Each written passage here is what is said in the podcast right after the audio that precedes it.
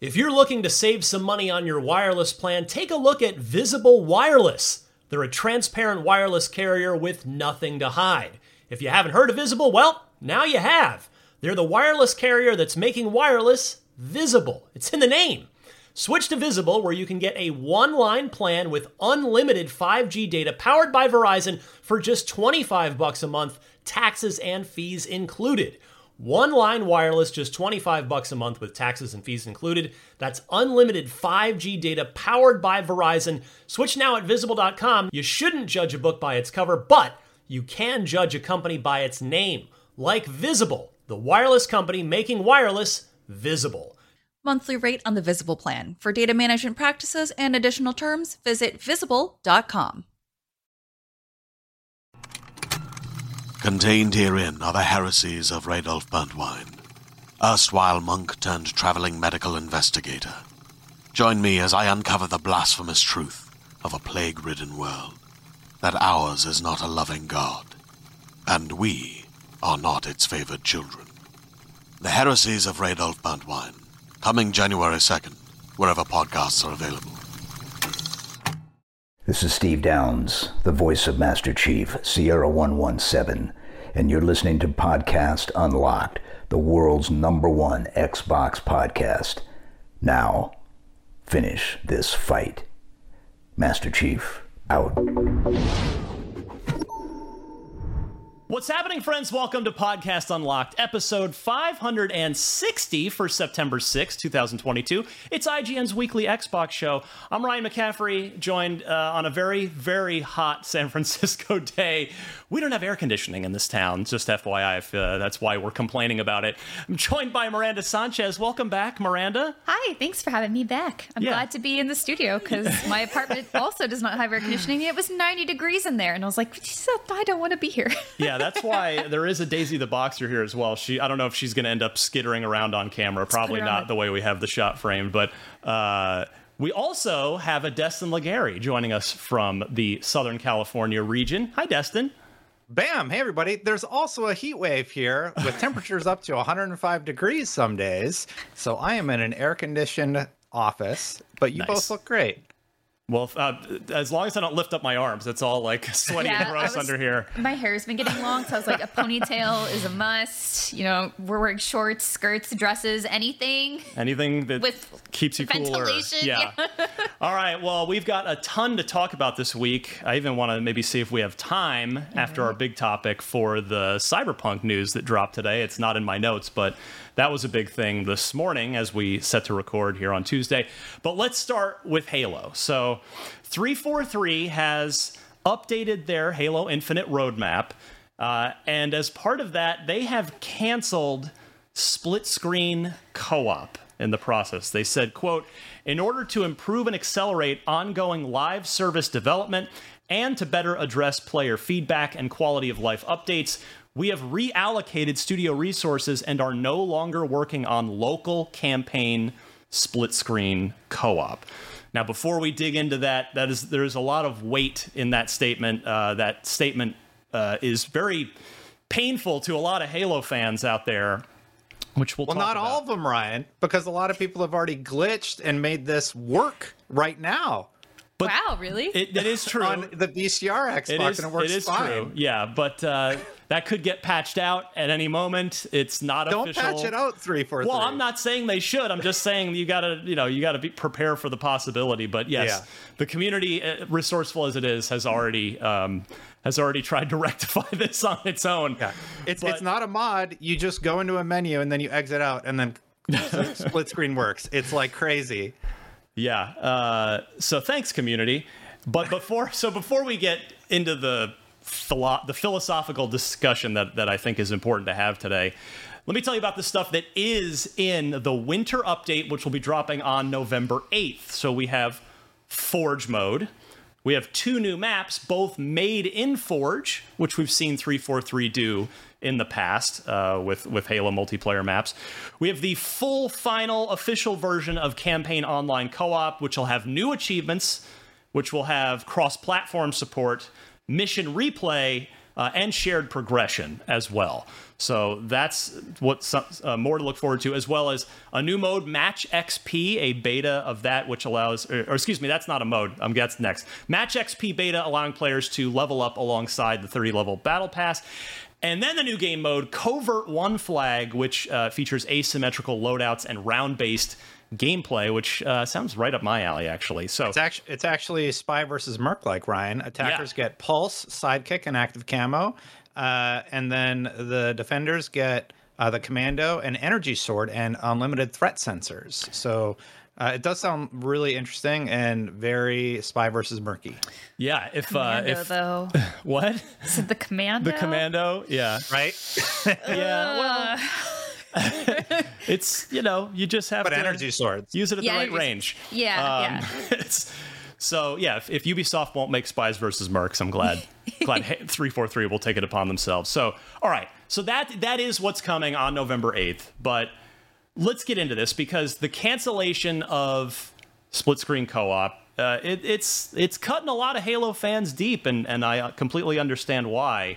Uh, I got multiple letters from unlocked listeners who were like legit disappointed by this. I got one super heartfelt note from a, a, a listener who said, My brother and I don't play a lot of games together because I play a lot. He only plays games every now and again, but Halo was always a thing that that we played together and we were super looking forward to this. And so, yeah, like I could just, I, I mean, I'm happy to be the have an outlet have for that person to have an outlet to just write to us and just let it out Yeah. but it's you know there's a lot of tradition a lot of friends family that that every time there's a new halo which doesn't come around very often anymore you co-op through it Yeah, I, like because whenever I hear things like this, especially for something that comes from Microsoft, because I think in the past they've done a really good job of carrying on these traditions of local co-op. Like you look at Gears, look at this, like with Halo in the past, it's it's been something that's sort of instilled. And like honestly, I know my life would be a little different if I didn't have co-op Halo. Like that's that was one of the first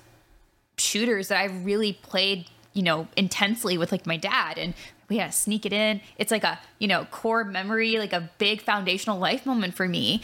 And to think that a lot of people just don't get to play with their, you know, their parents or their on, the same console like on now you need console. multiple devices and multiple copies of the game or multiple game That's pass not realistic in most households. Like, and yes, we have like the Xbox Series S, which is a lower price point, easier to get into, but that's still a lot of money for a lot of households. And I think that's one of the things we talk about with Game Pass is like, hey, this is a great value to get people exposed to all these things and not being able to sit down and pick up a controller with somebody of like a game that's really um, important in your household or something that everyone's really excited about. And if you've been holding off all this time waiting to play co op and then now you get the news, it's like, well, actually, got to go get another console. That's a big bummer. Yeah, Destin, I I uh, I know we can't like cling too much to the past, especially 20 years ago, but there's the extra sad part of this is if you do look at that history, you could argue that Halo was in large part built into what it is because of split screen multiplayer on mm. Halo 1. Four player, don't look at my screen. and, and that was, you know, four player split screen was a big part of what helped launch Halo into this juggernaut thing that was a staple of every college dorm room and and it really is a bummer, is it not, Destin? Yeah, it is. I, I think it's really strange that it would be entirely abandoned, especially when we see that community members are jumping into at least the campaign and playing flawlessly.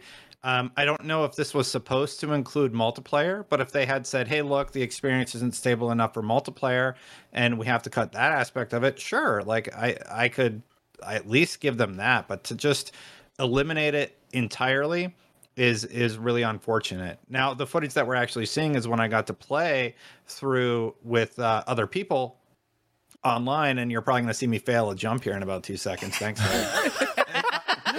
Larry. What were you doing? Um, I just went a weird way and I was goofing around. But anyway, um, it's really fun playing with other people, and I'm glad that at least we're going to get this aspect of it. Yeah. But to not have couch co-op when it is functional in game right now even on the VCR Xbox ones and people have been doing this all weekend I truly hope 343 reconsiders and just makes this an official prompt. I don't under I truly don't understand what the holdup is when people are playing it right now without issue. Why would you just abandon this when it seems like it's like right there so close to be to be completed. I mean, that is fair, uh, and and three four three has been, I think, relatively open and transparent with the community, but but yeah, it, it almost feels like Destin, to your point, that an AMA is needed for them to, if they're going to be open and transparent, for the community to be able to have a f- proper forum to ask those kinds of exact questions yeah. and to get the answers to that so that you could they could give you an answer of, well, here's why we're not doing that specifically. Yeah, I I think you also touched on a good point too. It's like not to stay in the past because, of course, um, online co-op is a really big thing now too. Like, of course, I actually don't have anyone who I would play couch co-op with at this point in time, but that doesn't mean that my situation is like the commonplace right. thing, right? And I think you exactly. We got letters in from folks who are like, you know, this is a thing that we did together, and now just not going to happen for this iteration. And I, I, do hope also that they reconsider at some point in time. But I think there's some larger issues here, and just hearing how this was stopped for like kind of staffing issues in a way. Well, not right. staffing, but resources. Like the studio that's supposed to have.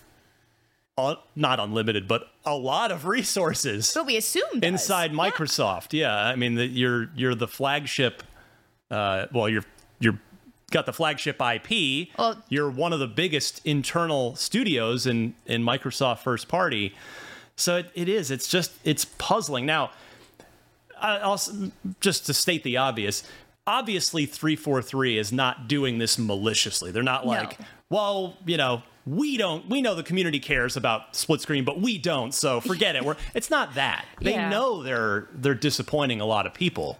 Yeah, and I'm sure the, the folks who worked on this feature already, to your point, Dustin, of like saying like it's almost there, and like maybe there's somebody internally who's screaming, it's like please, just a little more time, yeah, or like one more person on this project, or whatever that bug or thing that they're trying to figure out is. Like I'm sure you're not alone in saying that, and someone internally probably is also saying that. But at the end of the day, calls are made, right, and it's not necessarily by the people who are you know writing the code or designing the backgrounds or doing the art for this game, right? I wonder. Oh, sorry, Destin, go ahead.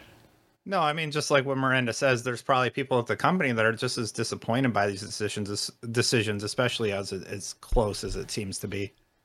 Yeah, and and uh, the thought I was just having was about crunch, and like, I wonder if even three years ago, because uh, these these crunch conversations in the gaming community and the in the game development community have have really only been coming to the forefront in the last these last few recent years.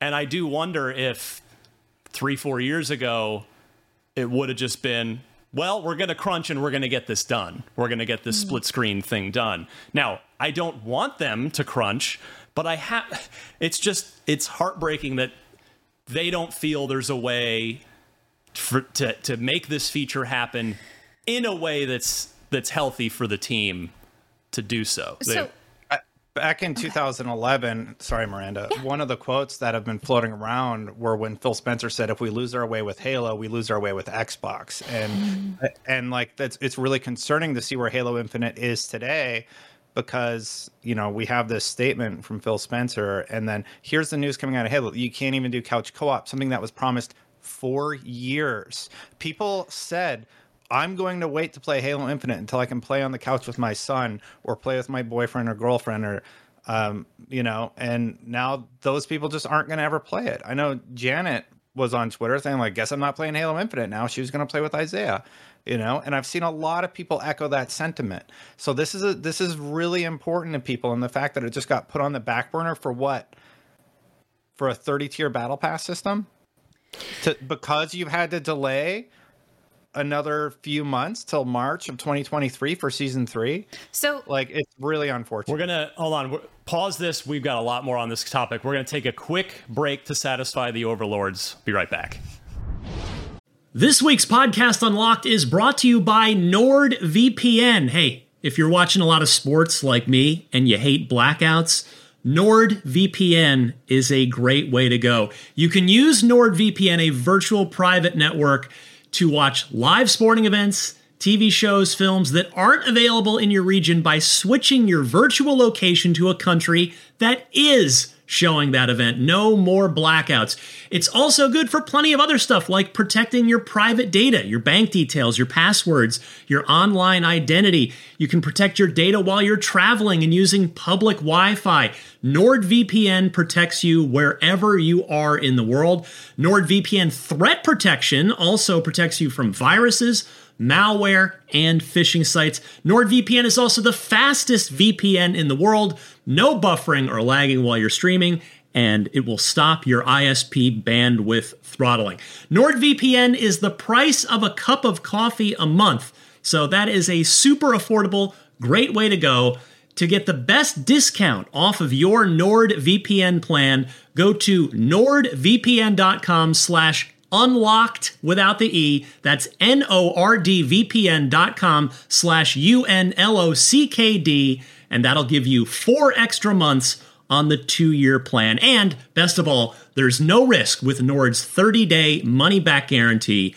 NordVPN.com slash unlocked without the E. Hey there, this is Justin Bartha. I made a funny new podcast, King of the Egg Cream. It has the greatest cast in the history of podcasts with actors like Lewis Black. I'm torn by my feelings for two women. Bobby Cannavale. You can eat it, or if someone hits you, you can put it on your cut. Melanie Lynskey. I wonder what these marvelous things are that look just like boiled chicken feet. Jason Ritter. I can break things and pick locks and kill people. Michael Stuhlbarg. The whole point is to inspire people that they should make themselves better. Ari Graynor. No, don't whet its appetite. What are you, an idiot? Me, Justin Bartha. That's not just any egg cream, that's a Lemke's special. And all narrated by the hilarious Richard Kind. This is the story of Harry Dalowitz and how he rose from nothing to become New York's King of the Egg Cream. So if you like funny true stories, come listen to King of the Egg Cream, available wherever you get your podcasts. All right, we are back talking Halo Infinite. We are uh, just we're we're heading for neck deep. We're about chest deep in this conversation right now. um, Destin, you were just commenting on this old Phil Spencer quote from a while ago about if we lose our way with Halo, we've lost the way with Xbox. And Miranda, I think you were about to jump in here. Yeah, yeah. So exactly on that point, Destin, that you're saying that this feature that was promised years ago is getting put down to go work on you know you said the battle pass specifically but just generally ongoing service improvements and quality of life features which i would argue this is also a quality of life feature in a very different kind of way. It's, it's a it's like the heart's quality of life you know? This goes good couch co-op moments. Anyway that aside um it's concerning to me to see that they're having to tap resources from what I would consider potentially or hopefully other pools, right? I think it's really good to have teams that are collaborative and working together. You get to know more about your game.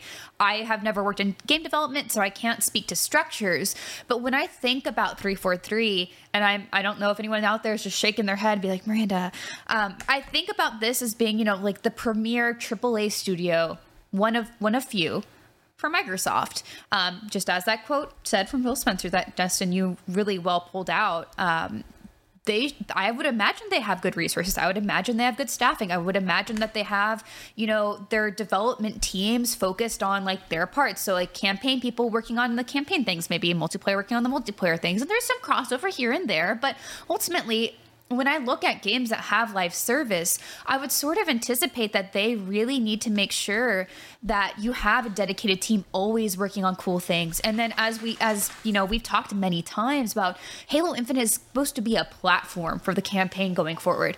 I'm hoping that there's a lot of people already working on the next campaign thing. Like I thought we were gonna get maybe like little bits of DLC or And- something, and hearing that them getting pulled off to do Yeah. basic stuff for the live service, that's really concerning for me. Yeah, same. And That's you know we've we talked at launch so excitedly about oh there was the you know there was one of the audio logs about Blue Team and maybe we'll get a Blue Yeah. Team DLC and uh, uh, you know all these kinds of things and Oh. and it's just it's it's clearly you know all any and all optimism for that's from for me is gone.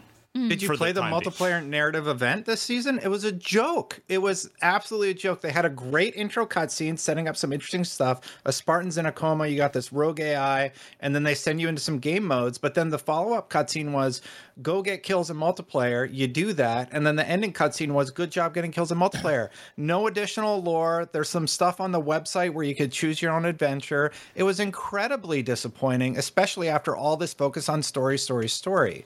You know, so like just the reaction from most people are like, really? Like this this is how Well, Halo's being treated? and even- Forge Beta looks great, but you're relying on your community to make content for you. And even everything you're saying, Destin, I could have could have come out of my mouth in 2013 with Spartan Ops. Yeah. That was another Right? attempt. Yeah. yeah. uh, uh, to, to this this whole conversation too i think we want to bring it back to like i'm not looking at the people who are designing these features i'm looking at the management and seeing like where Absolutely. what's happening here because Well- obviously like these teams and, and maybe it's like a very big picture issue Yeah. but I, i'm just surprised to see that we're having these issues when you know not to get I mean, actually, yes, to get competitive. Like when I look at like Naughty Dog and stuff, like they, Sure, uh, that's they a get great their example. Things done. They get, of course, they're not trying to do a big live service game, and I want to acknowledge that. But they're also working toward one, and it's just I look and see echoes of Bioware's missteps with Anthem.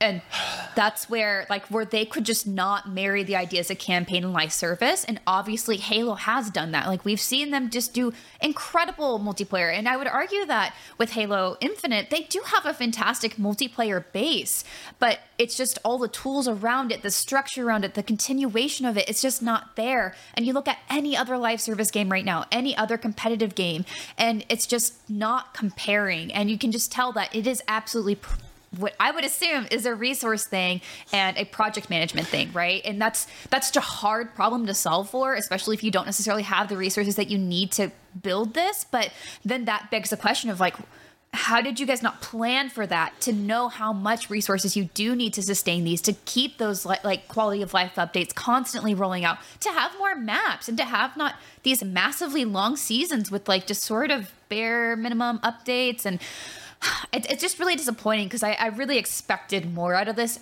because of the position 343 is Yeah. to Microsoft. And that's that's where this comes from for me. Not because I'm just like, oh well, you know, they tried their best. But I look at a lot of these like indie studios and other places out there that are doing a lot with I think a lot less, or what I would assume is a lot less.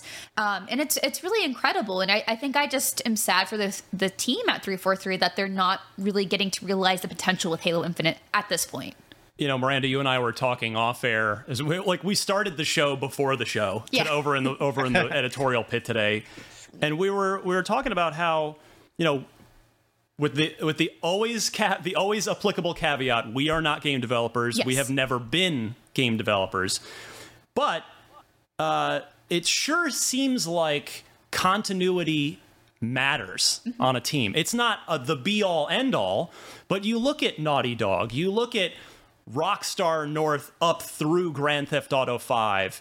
Uh, you look at some of these, uh, I mean, id Software before, you know, up through Rage, uh, and now there's a new team at id that, that's been pretty. Uh, pretty they've stuck together marty and hugo but like you look at some of these really successful franchises and the teams behind them there is continuity there you have a lot of the same leads a lot of the you have a consistent vision uh, that that helps get this done? Now i don't disagree that uh, the talent might like we've had the talent has been on display at 343 over and over again from the incredible visual punch that Halo 4 packed on a on an aging Xbox 360 to uh, you know the the revitalized multiplayer that Halo 5 brought us to a great open ring campaign of Halo Infinite.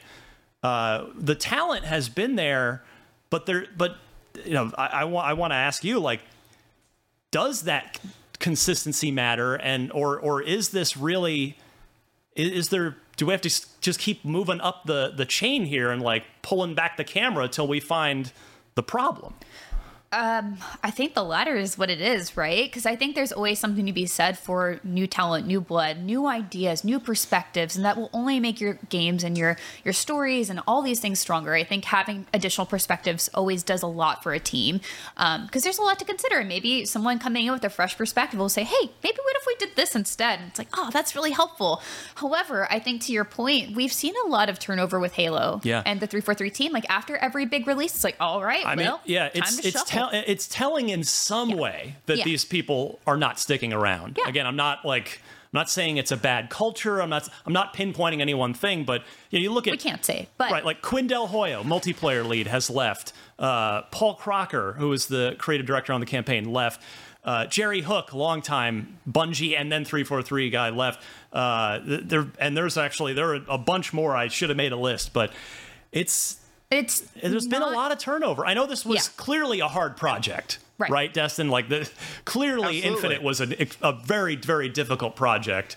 Um, and the problem with turnover, Ryan, is you have to start from the ground up again with a new employee when you when you go take them through the training process, get them into the team. Like it takes well, a while. The to get those tools as well. When moving you again. have a proprietary in-house engine, which Yeah. again, I'm not saying slip slip space is the problem. It's it, it's a beautiful engine. It looks great in Infinite, but you know you do have that extra loop of having to onboard people with your tools as well. Well, uh, I was making a comparison to Destiny. Miranda, sorry, did I did I cut you off? Oh no, I think you just heard Daisy. Oh, uh, we so we were making a comparison to Destiny, or I was making comparison to Destiny over the weekend. We look at where that is today. They're constantly having great updates, and people are really enjoying what they're bringing to the table. Uh, multiplayer is a little rocky, but about two years in, they with Taken King way back with original Destiny, they felt like they were finally hitting their stride, and they've had ups and downs since then. It's been ten years with the Halo franchise, and it still doesn't feel like the team at 343 has really hit their stride, especially with where we're at with Infinite. Now we go back to Halo 5. Here's what they had in month one they had four new maps, big team battle. Month two, four new maps, 30 new REQs, like tons of stuff. Month three, uh, 50 new rec REQs, two new maps. Month four, one new map. So by month four, we've had more maps than we've had for the entirety of Halo Infinite. Halo Infinite this far has only had what two new Two. maps? A bunch of temporary modes. One two three four five six temporary modes that like are coming in and going out. They finally were able to add where you can hit the escape key and actually see where you're at with your weekly challenges but they can't even accurately track how many more kills you have left or let you go to the next one in the middle of a match. The the xp gains during in-game matchmaking for multiplayer um like it's just not where it needs to be. And when they're advertising on their roadmap that we're going to get Match XP beta sometime in November to March, it's like, how is this being addressed a year into development? And then we don't even get season three until March 7th of next year. Well, I want to. Th- I'm glad you started on this. I want to come back to this. We got to take another quick break. Be right back. All right, so the Destin, you started to go down a road that I I'm I wanted to talk about here because it's and it's the sample size again. I, like I'm rooting like hell for three four three to like we nobody wants to see them falter or fail. We want Halo to be awesome and to be this crowning achievement for this this thing that all Xbox players can hold in super high regard. And not that we don't with Infinite, but again, there are there are clearly issues here again. And uh, let's we have a sample size now with three four three. It has been, as you said, Destin, ten years. We have four projects, four g- big games, and let's just take a look at them. Uh, to your point about Destin about them not hitting their stride, let's take a look at each one just from a top, a real high level perspective. Halo 4, great campaign, in my opinion. I stand by my review for IGN, but fair to say, underwhelming multiplayer. Maps weren't as memorable, kind of tried to do the little bit of a Call of Duty thing with loadouts and Did not go over well. yeah, it, it, it did not hit. It did not hit the way that Halo multiplayer had up to that point hit every time. Yeah. Master Chief Collection. We know the story there. Broken at launch, and it took a long time in uh, crisis mode for them to. They eventually got it there, but you know, burning a lot of goodwill, making a lot of players feel like they wasted their sixty dollars. Halo Five, terrible campaign. Uh, those are creative choices, not absolutely terrible. Crea- you know, we've been over that a, a bajillion times as well. But conversely, as much as I didn't like the campaign, I thought the multiplayer was amazing. Mm-hmm. Phenomenal multiplayer. The best since Halo 2, in my opinion. I know plenty of Halo 3 fans would disagree with me there. That's okay. and then we fast forward quite a long time uh, six years, in fact, go by before we reach Halo Infinite, which I stand by my 9 out of 10 campaign I review for campaign. IGN. Campaign fantastic. They brought it home. Joseph Staten helped uh, bring it to the finish line with it with a talented team, and great campaign. And the mul- the bones of multiplayer were great too, but yet now here we are with history repeating itself of just them not being able to. It's like it's like they just can't swim. They're trying. It's like they're swimming upstream uh, again here. So they delayed it a year too. That's like, true. Let's, let's not forget they're like, That's- oh, it's not ready. They delayed it a year. Yeah. What would we have gotten if they had released it at their original target? Well, and and and Right. it's not you know it's not a small thing to miss a console launch. No, but that, that certainly threw a big wrench in Microsoft's uh, plans for for launching their next gen console. But um, so again, yeah, we the the question I guess I want to pose is well, one of the questions has three four three. This is like a I don't know. This is really a. I don't want it to sound this doom and gloom. You know what? I'll phrase it this way. I won't even phrase. I'll I'll phrase it this way. I think it's fair to look at the resources spent on 343 in the past decade and ask are they the best stewards of the franchise going forward? Now, to clarify that, they're not going to close 343. They're not going to lay off all those people. That's not going to happen. But there is a scenario, I'm sh- I, I think a realistic scenario in which Matt and Phil and the leadership at Microsoft could say, "All right, we want to give the next we want to hand Halo off in a in terms of the next big project to another team. And we want you guys just to focus on infinite support just get this right. Um, so I, I think that is a, a plausible scenario particularly when Microsoft now has so many teams under its under the banner after all these acquisitions. I mean, you've got MachineGames, you've got id Software, you've got some of the most talented first-person shooter game developers around. So, Destin, I'm going to go to your way first. And again, I, I I'm trying to treat this objectively, like from from an actual like reporter's perspective, not a not a you know fanboy commenter on YouTube, uh, not a knee jerk thing. Uh, it, after after these 10 years and these four big projects is are 343 the best stewards of this franchise moving forward destin?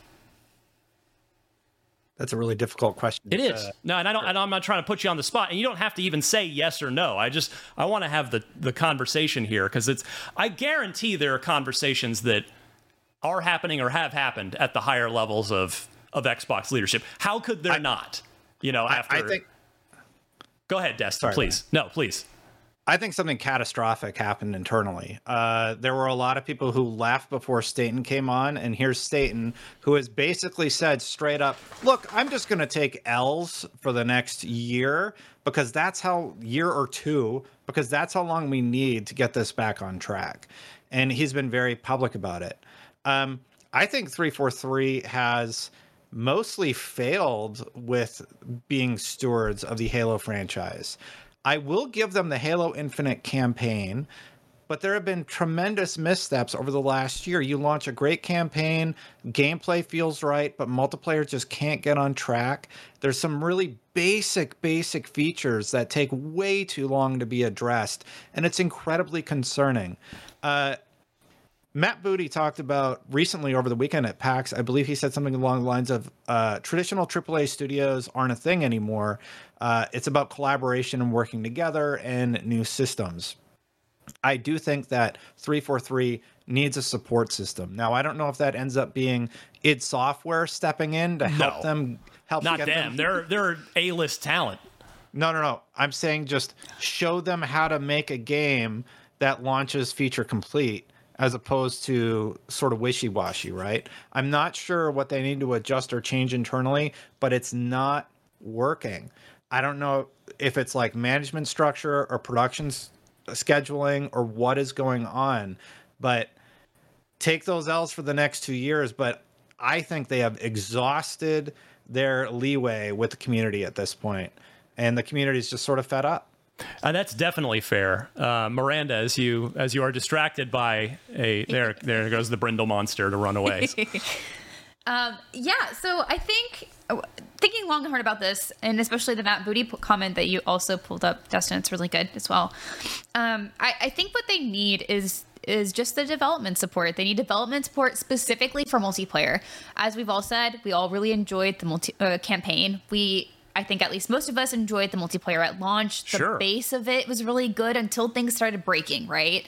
Um, I think at launch there was one map I was like, you know, if I never play this again, that would be fine. but then everything else was like phen- phenomenal. Like I had no qualms with it. Yeah. Um, it's just been the support on going from there. So I think what they really need here is just another team, some other studio to come and support their multiplayer development. And I think or I would hope that that would solve a lot of the ongoing issues that are happening right now so that the team that wants to focus on the campaign features, on the next campaign thing, on the next cool story beat for multiplayer, should they want to like invest a little bit more in that and do maybe more creative things with it, um, that they could do that, right? Uh, I think that's that's what I would hope for. I agree with you, Miranda. I do want to add one caveat. If that team comes in and they are under the same management structure that has continually failed, they're set up for failure. Yeah, oh yeah, absolutely. I think that's what it is, right? You you don't bring in another team because everything's going great, right? Like you're bringing another team because there's something fundamentally that was set up that's not working as it should. Um, and I guess from my perspective, so obviously I haven't worked in game development, but I sure as hell do a lot of project management. and I think one of the big things, right, is at least for how I manage things, and I manage quite a lot of projects and a lot of people. And not the same scale at all. I'm not trying to say that of like a whole studio. But a lot of the thing is when you see these roadblocks is you're trying to go in and solve the puzzles. Like okay what does this team what do these people need to be successful? How can i help them make this project successful? Like what resources? Or where do we need to scale back? And really planning as far as you can, can for the future. And of course there will be problems. But part of your part of the thing is just trying to guess of how can you solve for those problems before they even happen? And so i think at this point just because it does seem like they are from this messaging i'm assuming strapped for resources and the talent internally to be able to make the solutions for those resources it does seem like if they were to have another team come in to assist they could maybe take off some of the load of certain kinds of projects that can be handed off and then let the team at 343 get their stuff done. Because I do ultimately think story wise and creatively I, I want to see 343 keep up at it I, I think that there's a lot of people I'm assuming really care about Halo with Eric. You don't go work at 343 because you don't care about Halo right? You go because it's that's the Halo studio. Like that's the big thing. Like you want to go go work for Master Chief and make sure he has a cool adventure that we're all going to enjoy and love. And you know they really killed it with Halo Infinite. And I just want to see that team get what they need to keep succeeding. And I think um, one ongoing conversation we've had too is about this being a live service product, right?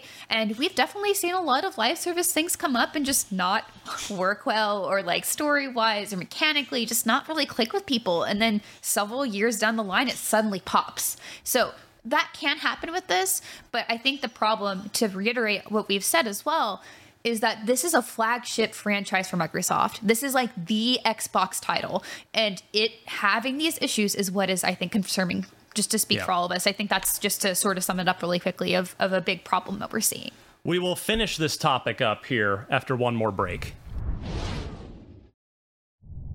All right, Miranda uh, making excellent points there right before we took that short break. Uh, and in fact, Miranda, I want to come back to that and get both your opinion and Destin's here. when we're looking, we're looking at these issues uh, that, that have plagued now uh, this this game, uh, Infinite. Uh, is I'll I'll ask this. Just it's kind of a hypothetical. I'm not trying to influence an answer one way or the other. I don't even know what I would say yet. But is has has Infinite has Halo itself been miscast as a live service game? Does it have to be that to be successful? Again, this is probably this is like a real higher level business kind of conversation where there's, you know, ongoing revenue and this and that, but like does Halo have to be this ongoing thing or can it just be a once every 4 years big release with a great campaign and a great multiplayer suite that maybe gets a few more map uh, some some DLC and then gets cycled out and and and isn't a live service thing or or has the industry changed to the point where because clearly Microsoft has felt this way thus far has the industry changed to the point where your flagship game does need to be a live service thing Can I go? Destin, go ahead, please. yeah. Yeah. Um, well, on that note, I can see a world where Halo is successful as a live service game. We get content drops during the holidays, uh, big campaign things, because the campaign was great. What's more concerning for me is when I hear 343 say things that doesn't sound like what I'm hearing from from the community and what I feel as a player. You go back to the original Halo, it's a highly competitive game was one of the quotes. I'm just like, "What?" The original Halo was about couch co-op and playing with Yeah. your friends in a fun manner. You also had one of the most broken weapons in all of Halo history with the pistol. Don't you say? Don't you? Don't you? You get that Yeah. out of your mouth. You get those words out of your mouth. But like, that's not what I. you just weren't into the talented enough with that gun. Three shot death pistol. I will crush you on the on uh, any map. Let's go. That- that's not what I think of for the original Halo. That's not what I think of for the sequel. Sure, you had ranked and, and normal for Halo 2 and online, but also they talk about we have the metrics, we know what people want. Did your metrics tell you to take out the movement mechanics that everybody was celebrating at launch? Like, why was that patched out? Why did you take out the Scorpion turret? And all the fun glitches that people were finding during campaign were like mint blitz is flying across the map and then you like get rid of that momentum. That was silly and fun and that felt really halo to me mm-hmm. right? Like in, in a goofy okay way and they're putting resources toward fixing non-problems right? And when you're focusing so much on metrics and you're talking about halo being a highly competitive game i just feel like I don't know where you're. I don't even know what you're talking about anymore. So to kind of play on your point a little bit, one of the things that I love in a multiplayer game is the option to be creative with the tools they give you. And I think Halo, as you're saying, has that very unique space where it's just really goofy. Like I love Yeah. Halo because like you're just like driving a warthog, then you rocket launch you're off something, and everyone's flipping around. but While then you you're get a carrying a kill. skull that you're getting points for, Yeah. and everyone's trying to take from you, and you can Yeah. beat them with if they get close enough. And it's Halo's just a highly competitive game. Oddball is from Halo. Oddball. You had like a game where you would get on scooters and snipers. You know, like what are you talking about? there's a place for that competitive nature, right? Mm-hmm. But it doesn't have to permeate everything you do within multiplayer. Like realistically, you look at the community. How how little teeny percentage of that is competitive? Like a little teeny percent. Everyone else is here just to have a good time. True. And then some people really want to like get competitive, and then like you know what, just sweetie, just have a good time, just have fun, okay? Um, also get your KDA. I'm very proud of you because I am also that person who's like, I got to get my positive KDA, or else I'll be really grumpy tomorrow, and that does happen sometimes. But I'm gonna have fun while doing it. Um, and I kind of think about that with just to kind of compare to an ongoing game that's still still kicking. It's Dota 2. Um, you're like, oh, of course. Oh, God. Take a shot if you're Oh, playing the God. unlocked drinking game at home.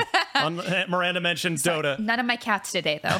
um, but the, the reason I kind of come back to this is because one of the reasons I really love it is that you do have a lot of flexibility and creativity there with your item builds or how you use mechanics. And you don't see Valve necessarily patching those out. You get balance tweaks.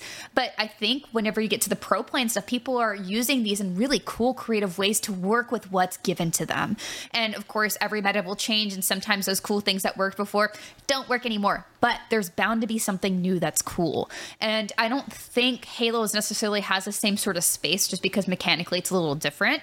But as you're saying, Destin, like those cool movement tricks and like certain weaponry and other things, like that's that's just part of the joy of it. Like, yeah, sometimes it can be annoying for certain people, but it's not like they're spawn camping and sitting in a corner. Like that stuff. Yes, please get rid of that. like genuine issues that actually make something either broken or incredibly unfair. Absolutely. But if someone learned how to do a cool like movement trick and then I can go practice that and then do it myself, why not? Like that's a fun thing about Halo.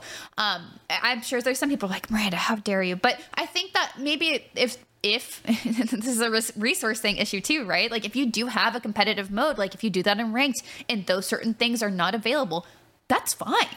Like that is totally fine to have those separate like things. It's like this is permitted, this is not. You see that a lot with other games. So, like for instance, like Halo, like there's there's captain's mode, which is what you do for the ranked and like kind of for more competitive things. Certain heroes aren't in that because they're not done being like tested and all this other balance stuff. Have that mode be the hardcore, you're sitting down, mm-hmm. you're doing the lean, like you're getting sweaty. Great. But let us let us fling ourselves across the map, please. I, I I don't even know what my point is here, but this thought just popped into my head. Uh, you and I were talking about this before the show, Miranda. Mm-hmm. It's it's just weird to me that the smoothest you've got this new studio purpose built to to be the new caretakers of Halo the smoothest project from again from what we can see as a player's perspective from from the out from outside their walls was their first project halo 4 comes in as beautiful game. Everybody loves it. It sells millions. Awesome. Then the, it, it's you'd think it would be the other way that that as that you'd have your issues your growing pains early on mm-hmm. and then as the studio gets established and gets its feet underneath it gets its sea legs that you'd see you'd see the problems go away, but it's not and not that like every Halo's riddled with problems, but there are these again to this this point about the flat about it being the flagship that does matter in it this really context. Does. It, yeah. it absolutely matters. I think that's why we're so that's why this whole episode is as long as it is. Right. We're, and we're going to keep important. going. So the producers in the back, we're just going to keep talking for a while. So FYI on that. Also, I realized I didn't even answer whether or not this should be a service game. Well, and again, I'm not necessarily looking for a yeah. yes or no answer to that. I just think, I, I, mean, I'm just thinking about that aloud because, no, yeah. like, for me, I know, like, I'm not who you're selling Halo to anymore. I don't think I'm a 20 year fan you know you need new new fans you need to grow your audience you can't just rely on the people that have been there for 20 years absolutely but like as far as i'm concerned i, I don't need halo to be a live service game but again i, I suspect that clearly microsoft feels like the industry has changed such that halo needs to be a live service game. I just i know i don't need it to be. I would be thrilled if if we just got traditional campaign multiplayer packages with a couple of D- rounds of DLC, and then we we just we we ate good on that for three four years until the next one comes around. Like it, it, I, I'd be fine with that it says a lot that this whole reaction, this hour long episode, everything we've seen on Twitter, you can boil it down to one thing not being addressed for the campaign couch co op. You pull out couch co op, and that has spurned all of these conversations because you start looking well, at where they're at with it holistically and what they have planned for us. I think it's more the straw that broke the camel's back, as it were. I mean, the, the, it's yeah. not that the community hasn't been frustrated oh, right. before yeah. this week. They they clearly have, but this is now kind of the like you know the delays the long seasons uh, the wait for co-op the wait for forge and now the oh actually we're not even going to be moving ahead so it's it's the straw that broke the camel's back and as that's my take on it. Right. How do you how do you launch a live service game and sorry miranda how do you launch a live service game where you don't have consistent cores where your your cosmetics aren't that interesting. Sorry to the artists that have worked on it. Like hey, I, I, hey, I love that teddy bear that is pinned to my Spartan. Okay. yeah, one thing they got one thing right. You can only use it on a certain one That's core true. one of seven. You know, you can't use it. And like by month nine, we have what cross core visors.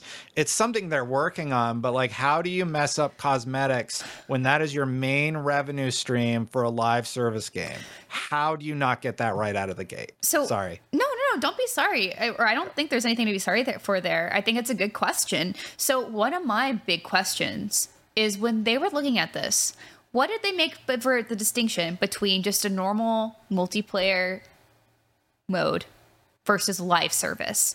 Because I think there's a way to conflate those two, and people are like, what do you mean? Like, isn't that the same thing? Not really. Like, yes and no. It's sort of like how um, a square is a rectangle, but a, a rectangle is not a square. Correct. Yeah. Exactly that. And so, yes, you have like this ongoing supported mode, but the idea of whenever you say live service is it's something that's intended to live for a very long time. They want you to stay here, they want you to spend your money here, Yep. you want to invest your time here. And whenever you build something like that, Destin, to your point, is that I think and I would hope that people go into it expecting longevity, building these systems that will be the foundation for everything that comes later. So when you have these cosmetic issues of like these certain Spartan cores, and there are these really cool prestigious items that only work for one or two, but it doesn't make sense why they only work for one or two.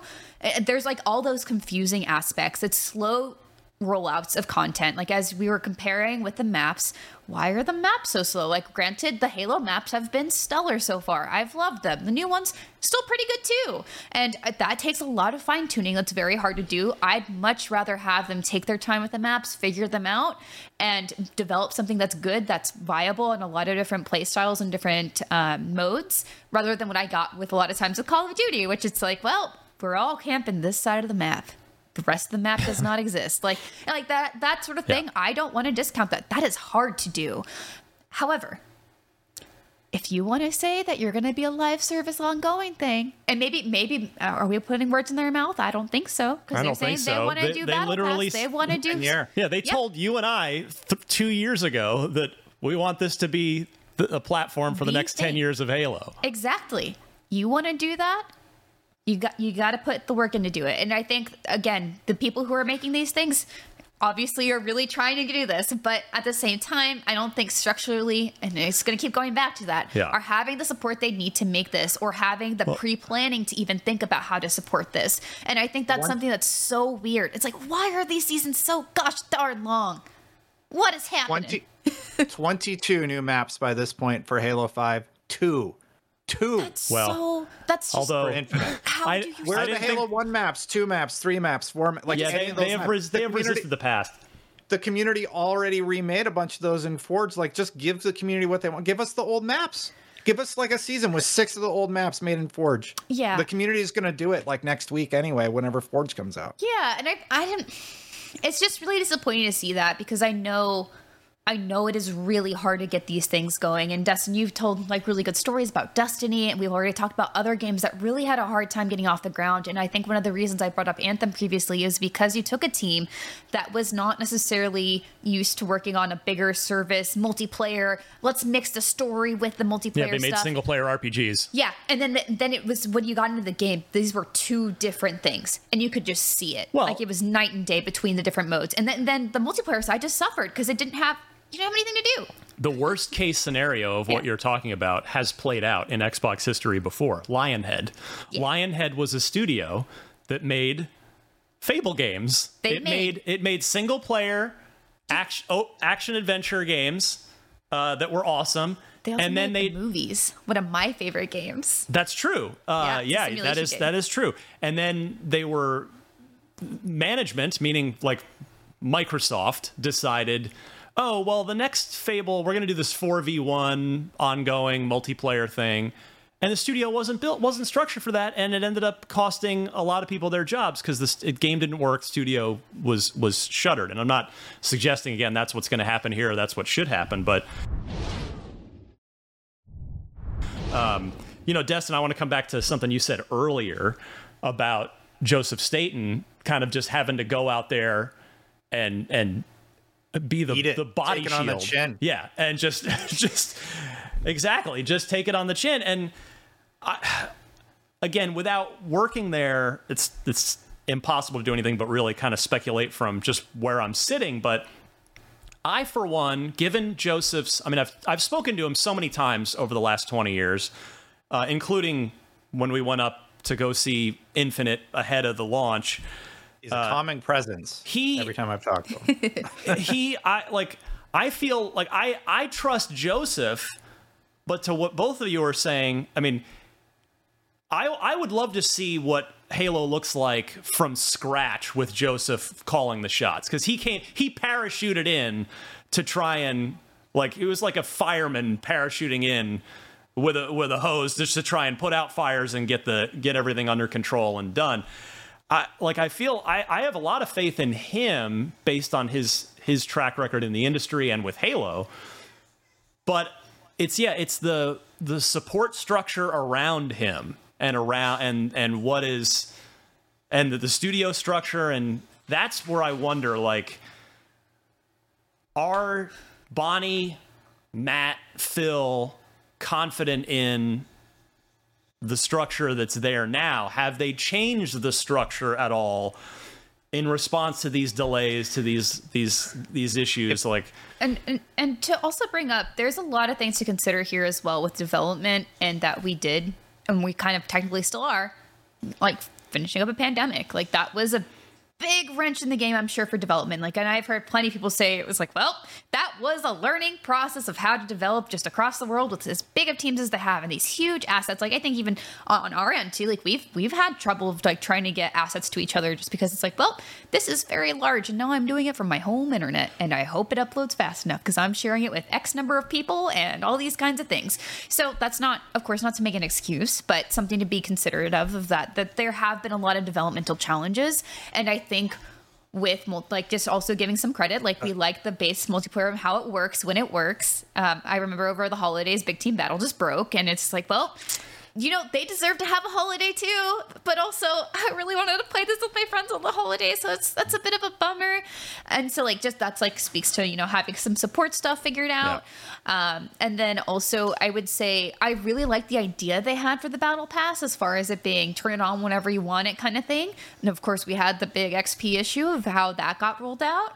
Um, it's just like a lot of good ideas or things that just weren't executed, I think, to what the community would want for support. It's like the idea of having a battle pass that lasts for a long time or basically forever and you can turn it on whenever you want after you buy it. Fantastic. Very good for consumers, especially for folks who don't have a lot of time to play through these events and you do have still some event exclusive things. Lovely. But then, you know, then, then there is issues with that. And it took a long time to solve those issues. And I think that's ultimately what it comes to. And I think we've all played enough like um, live service games to compare and be like, hey, you know, this other game that I played, like they got they got so many maps. They got so much like events, even if it's just a few times a year, like there's something there always. And whereas Halo Halo's 5. yeah, yeah, yeah. I mean, they've done it before too, but you this did is, it. yeah, but this one is just it feels like we're just dragging our heels and that there's I feel like almost like a broken record at this point. Like there's some big problems structurally or something Something's- going on. I would just love to be a fly on the wall in, in a con- in what have to be weekly or maybe monthly calls with with Phil, Matt, and Bonnie. yeah. Like, and I and I don't say that like I'm not like oh I want to hear some dirt. Like, no, I just I would just love to know how they're thinking about this. That's wonder- really like I, I just have a curiosity about this is what I'm trying to because again, th- again they know they're not they don't just they're not all the three of them are not sitting in their offices going everything's fine. Everything eh, like everything's oh. going butter smooth with Halo and we couldn't be like no they know that there are these issues. So I just yeah I would I would love to be a fly on the wall to know kind of how they're approaching this how they're thinking about it I wonder how they're going to respond to a lot of these conversations as well. Obviously, we're not the only ones having this conversation. Phil It's has probably turned this episode off at the dog Maybe, part by now. He's By probably Phil. like, oh, okay, it's- I've because we've been going on for uh, a- I'm not sorry. almost an I hour. get it. Halo's no, not is. great, I- guys. It's a no, good and I'm not trying to say like no, Phil. He he No, yeah. he no, he's great, and and I know he's he and I have had plenty of like off the record conversations about about uh, sort of the way that we as as IGN and Unlocked kind of think about what Xbox is doing in the industry and. Um, but yeah, he might be thinks he at this point he might be like, okay, guys, could we move on to another topic? We right do actually now? have other topics to talk we about. We do have other but- topics, and I think we Yeah. are about ready to move on. But yeah, maybe some closing thoughts on Yeah. this from each of you. I want to Well, go. I'm. Oh, go ahead. Go ahead, Miranda. Okay, I'll go. Uh, I'm ex- I'm gonna play co-op with my sister, and I'm excited for that. But also, I'm I'm still a little sad for everyone else, and I know I'm gonna enjoy the heck out of playing the campaign again. But I do hope that they revisit the campaign couch co-op option in the future. And I do hope that we see some messaging about how they're feeling about things or if they're Yeah. going to stick with their plan of not ever coming back to it or what else is coming on the horizon. As you have all said, that they are pretty good about messaging. So I, I'm interested to see what they say next. Destin? I think Forge is going to blow up. Yeah. Just based off of what we've seen leaks, we saw somebody make a Toy Story level. We've seen all the old maps come back. Yeah, Doom, a Doom inspired level. I think Forge is going to blow up in a big way.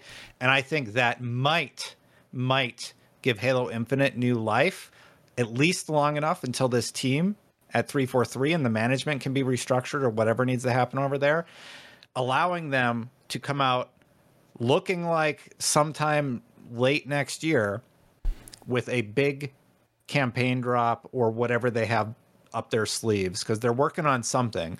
All these delays and all these L's, they're not happening for no reason. They're working towards something. And I'll be interested to see what that is in 2023. And for me, I want a. I just want some stability for this franchise because as a fan, I'm kind of frustrated by. It was frustrating leading up to the launch in 2021. Obviously, the year long delay, uh, the but it's been it's been years and years of instability. For the longest time, we got a mainline Halo game every three years, uh, like clockwork. There was a little, I mean, there was the handoff from Bungie to 343 where we got, what do we got? We got ODST in 09, Reach in 2011. And then four was 2012. So actually got more, you know, we got more Halo in that window. But the, the last now, you know, we went we went uh, six years between Halo 5, which had already left a bad taste in a lot of players' mouths, mine very much included with regard to the campaign.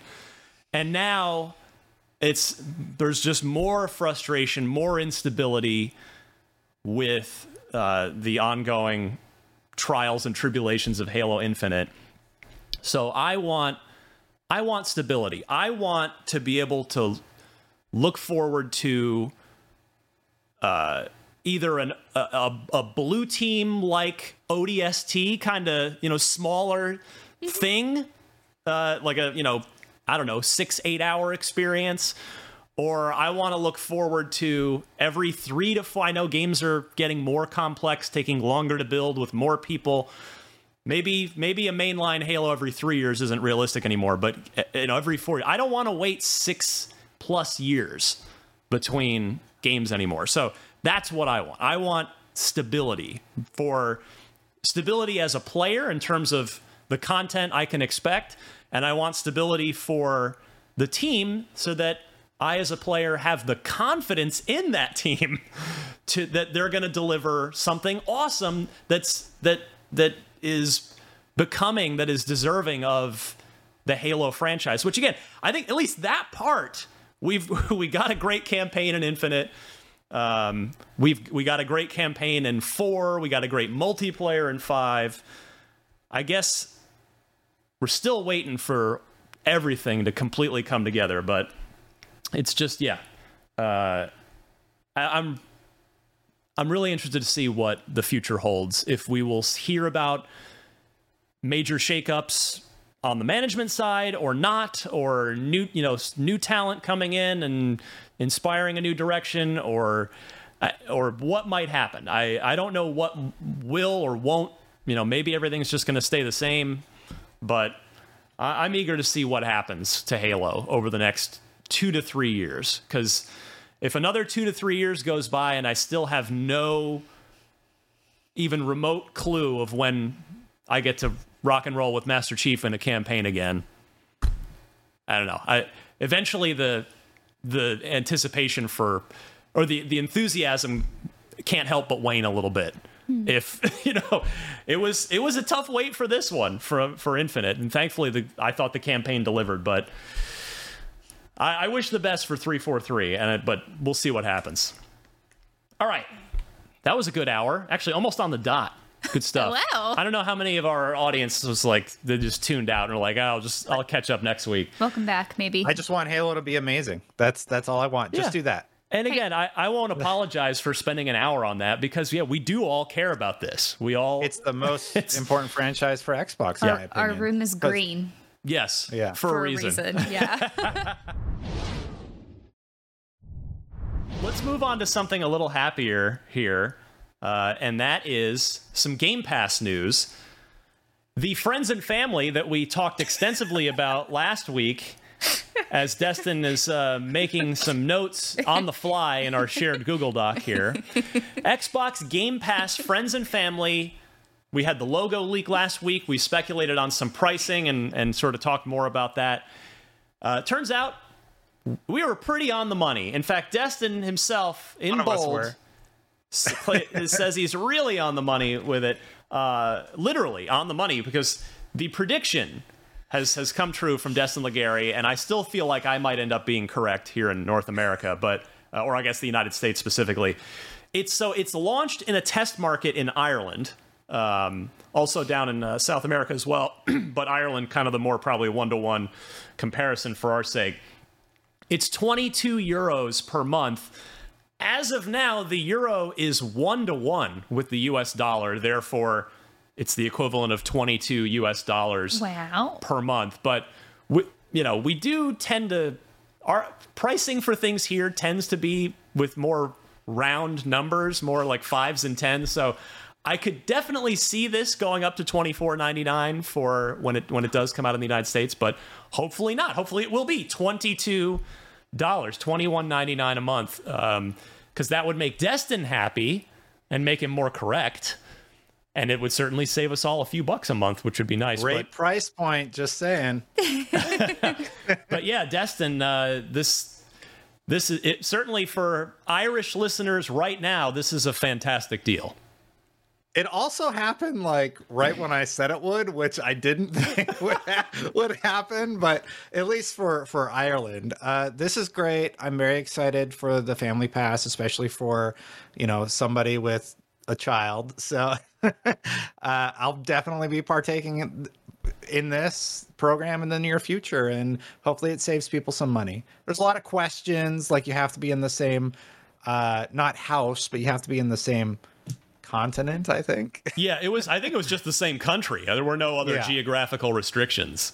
I can do yeah, that. which is interesting. So like, So if you wanna sorry to all of a our friend, you could. sorry a to all of our Canadian friends that we can't share this with when it launches. Yeah. Sorry, Mitch. Sorry, Sorry, Mitch Dyer. sharing. You're on your own for your own Game Pass subscription, buddy. yeah, but good news. Uh, great savings for families. I, I love stuff that saves me money. So let's go Xbox. Yeah, what, Miranda, you think uh, you think it'll hold at 22 for this market, or you think they'll they'll nudge it up a little? Twenty one ninety nine. Please. Please. I'll take it. Give me a penny less. yeah. Do the, the 99 thing. I don't, why do they do that? I'll look that up later. It's I don't know. It's yeah, it's been a thing forever, and I think I think every generation wonders why are we still doing that? Why isn't it don't just you just put twenty the two dollars? penny- just put the We don't even have like pennies are, uh, are are barely even a thing in our currency Whenever anymore. you actually get the .99 in any retail environment, it makes me so angry. I'm just like, are you kidding me? I just it's, keep it. It's keep a psychology thing. It's a psychology I- thing. I I, remember yeah. study, yeah, studying this in business like years ago. Oh. uh, in high school. It's something. It's something about the psychology of uh, doing less. 0.99. Yeah, it's fe- you feel like you're getting a good deal because you're don't not feel like paying it. 22. right? You think it's Yeah, no, twenty one dollars, which you know You round down 99. Well, twenty one versus twenty two dollars. Guess I'm not making rent this month. like it's a, it's a dollar. Weird, but uh, let's talk more good news. Phil Spencer, if he's still listening, Hi, has uh, he he knows this already, but he he confirmed what we all suspected that Call of Duty, along with Diablo, Overwatch, uh, those big Activision Blizzard franchises, will be coming to Game Pass, but will still be releasing on PlayStation on the same day. This was discussed in a Microsoft blog post. Spencer confirming that Activision Blizzard's library of games is coming to Game Pass once the acquisition goes through, which includes Call of Duty and other blockbusters like Diablo and Overwatch. Quote, We intend to make Activision Blizzard's much loved library of games including Overwatch, Diablo, and Call of Duty, available in Game Pass, and to grow those gaming communities. By delivering even more value to players, we hope to continue growing Game Pass, extending its appeal to mobile phones and any connected device. Uh, again, n- none of this is a surprise at this point, but boy, you take a look at it for as relative as as short on blockbuster titles as we've been in 2022 because we've still gotten plenty of good games on Xbox and we've talked about how there are still a few more to come this fall. But sure, all right.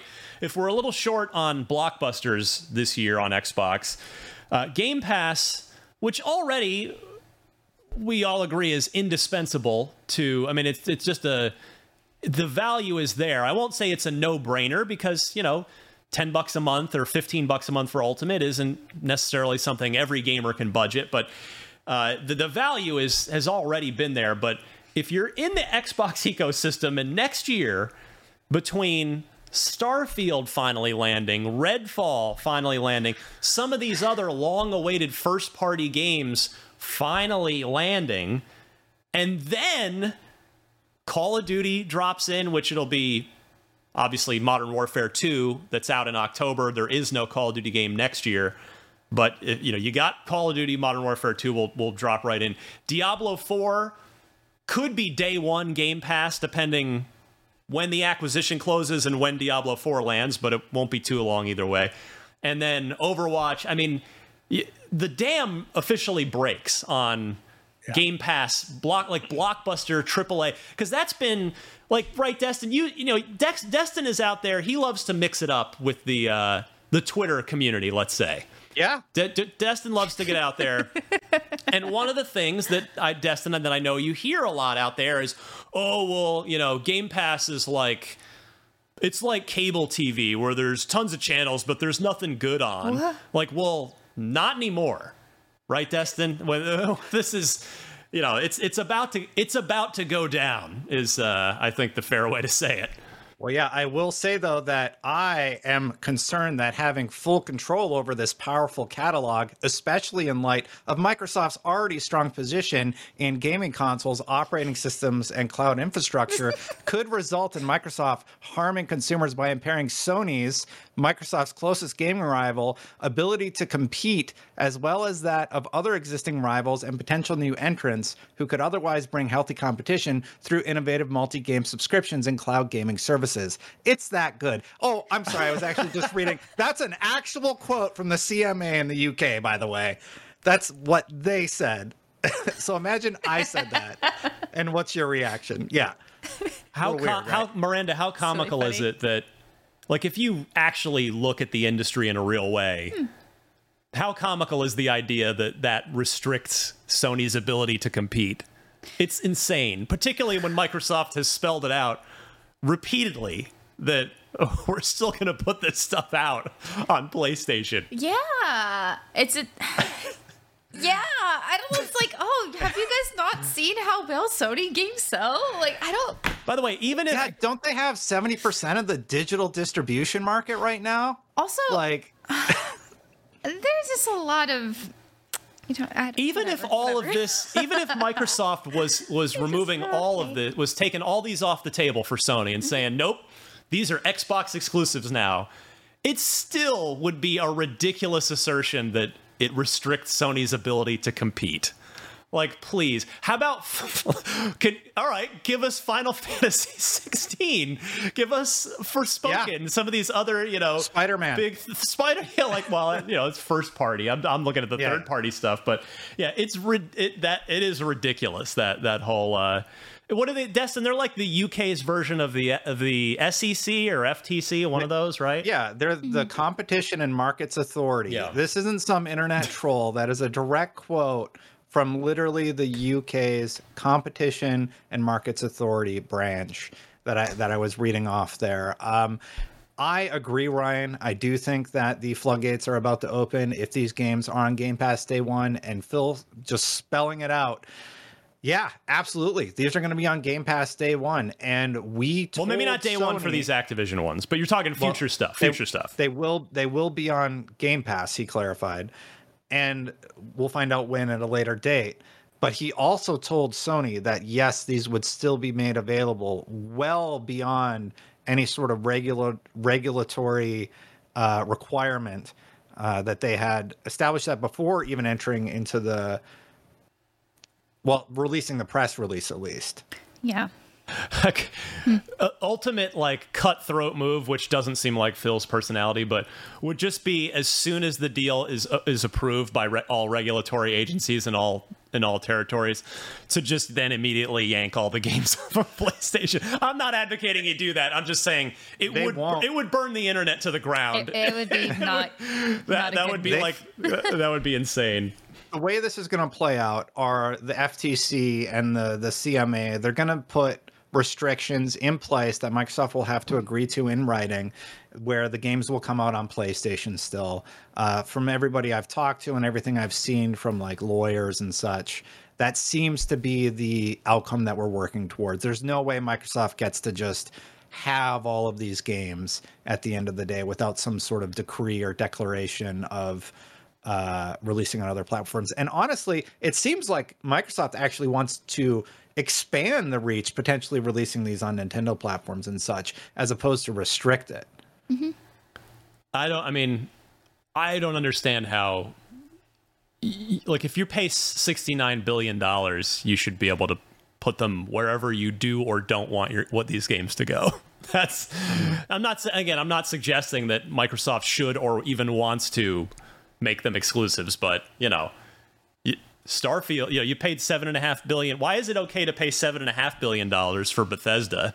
And those are all your games now. And Sony will never see those games again. Now that these the two that hmm. were timed PS5 exclusives have come out.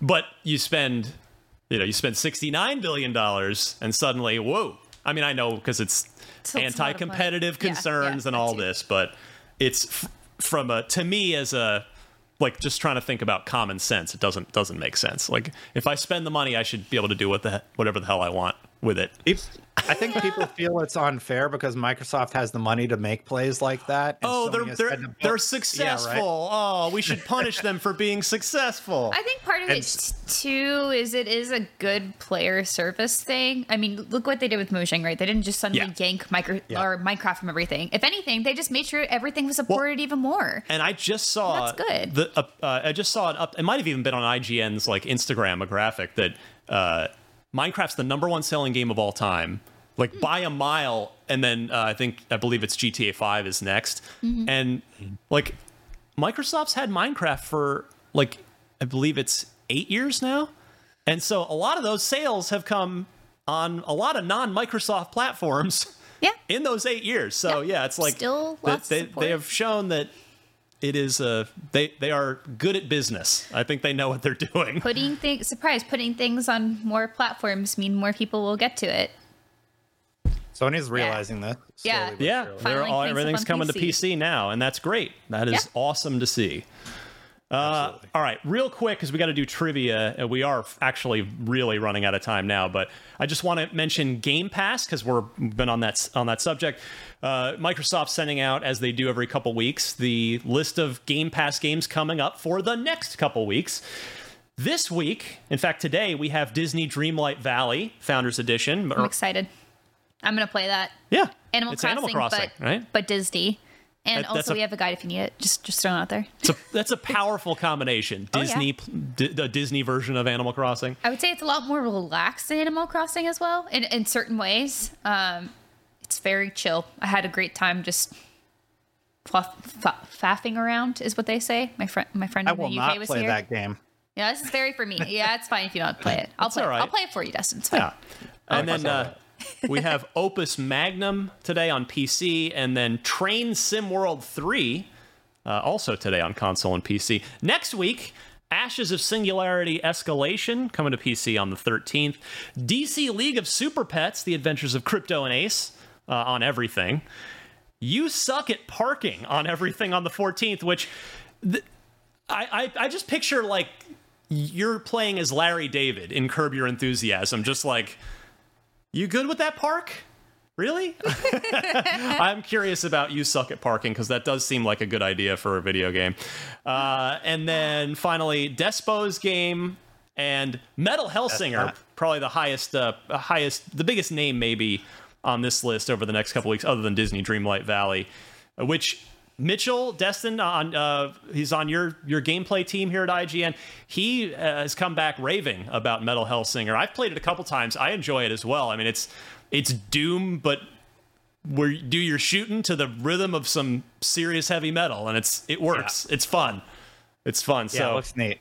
that is launching directly into Game Pass on PC and Series X and S. And with that, we'll just do some sign offs and and we'll hit the road here after a, a little bit of a longer episode, Halo-tastic episode of Unlocked, which many of them are, but that's okay That's because true. we love talking about Halo. Destin, go ahead. Uh, yeah, so I just want to say about Halo Infinite one last thought. Uh, I want nothing but success for the 343 team and for the franchise. So if you're working on the game, I know we were really hard on it. It's because we love Halo and we want to see it succeed. Uh, separately, on an IGN note, I have some previews coming out actually. Uh, so I'll be working on that this week. I reviewed the Cowabunga collection and it's pretty great, but it has some online issues and some latency issues that I Mm. noted in my review. And then, uh, of course, you can order cookies at LegarieBakery.com, uh, YouTube.com slash the Destin channel for my random rants, and uh, Twitter.com slash Destin Legarie for my my spicy spicy takes. Uh, well, we're out of time for you and I to plug because Destin took all the plug time. I'm kidding. I'm kidding. It's fine. It's that was a lot to go through. There's a lot happening in the Destin verse, in the DCU, if it will, if you will. but Miranda, please. Uh, yeah, you can find me at Havok Rose. That's Havoc with a K on Instagram, Twitter, and Twitch. I'm not streaming tonight because it's way too hot um, for IGN right now. I'm just working on making sure we got a lot of good guides for the things that are happening right now, like Disney Dreamlight Valley and other games. So please check those out. Fantastic. Uh, for a whining, crying Daisy the Boxer, I can't imagine that's coming through on mic, but she's like, why are we still in here? I don't want to be in here in this studio anymore. Daisy. Please let me out. Uh, we're going to do that in a minute here, but you can find me on Twitter at DMC underscore Ryan. Uh, what? A, yeah, we launched a new IGN first today. Company of Heroes 3. I understand that's not an Xbox game, but if you are a strategy gamer, I mean, if you're a real time strategy player, you probably are a Company of Heroes fan. So please join us all month long for our super producer Red in the back, along with Miranda and Destin. I'm Ryan, and for Daisy as well. This was Podcast Unlocked episode 560. We will see you back here next week.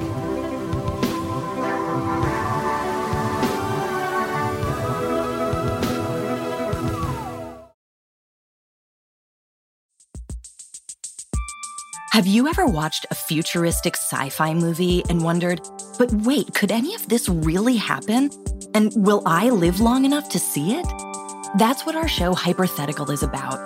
I'm Carrie Bechet, and on this podcast, we ask what if questions about the future. Like, what if we could read minds? What if the world's digital data was erased all at once? What would happen if the Yellowstone supervolcano erupted? Then we explore that question two ways through speculative science fiction and through dialogue with brilliant scientists. The result is a genre bending narrative that's interwoven with real facts provided by literal geniuses. And spoiler alert, a lot of the science fiction out there, it's not nearly as far fetched as you might think. Come time travel with me into the future on Hyperthetical. New episodes on Tuesdays available on all your favorite podcast apps. Just search Hyperthetical. That's H Y P E R T H E T I C A L.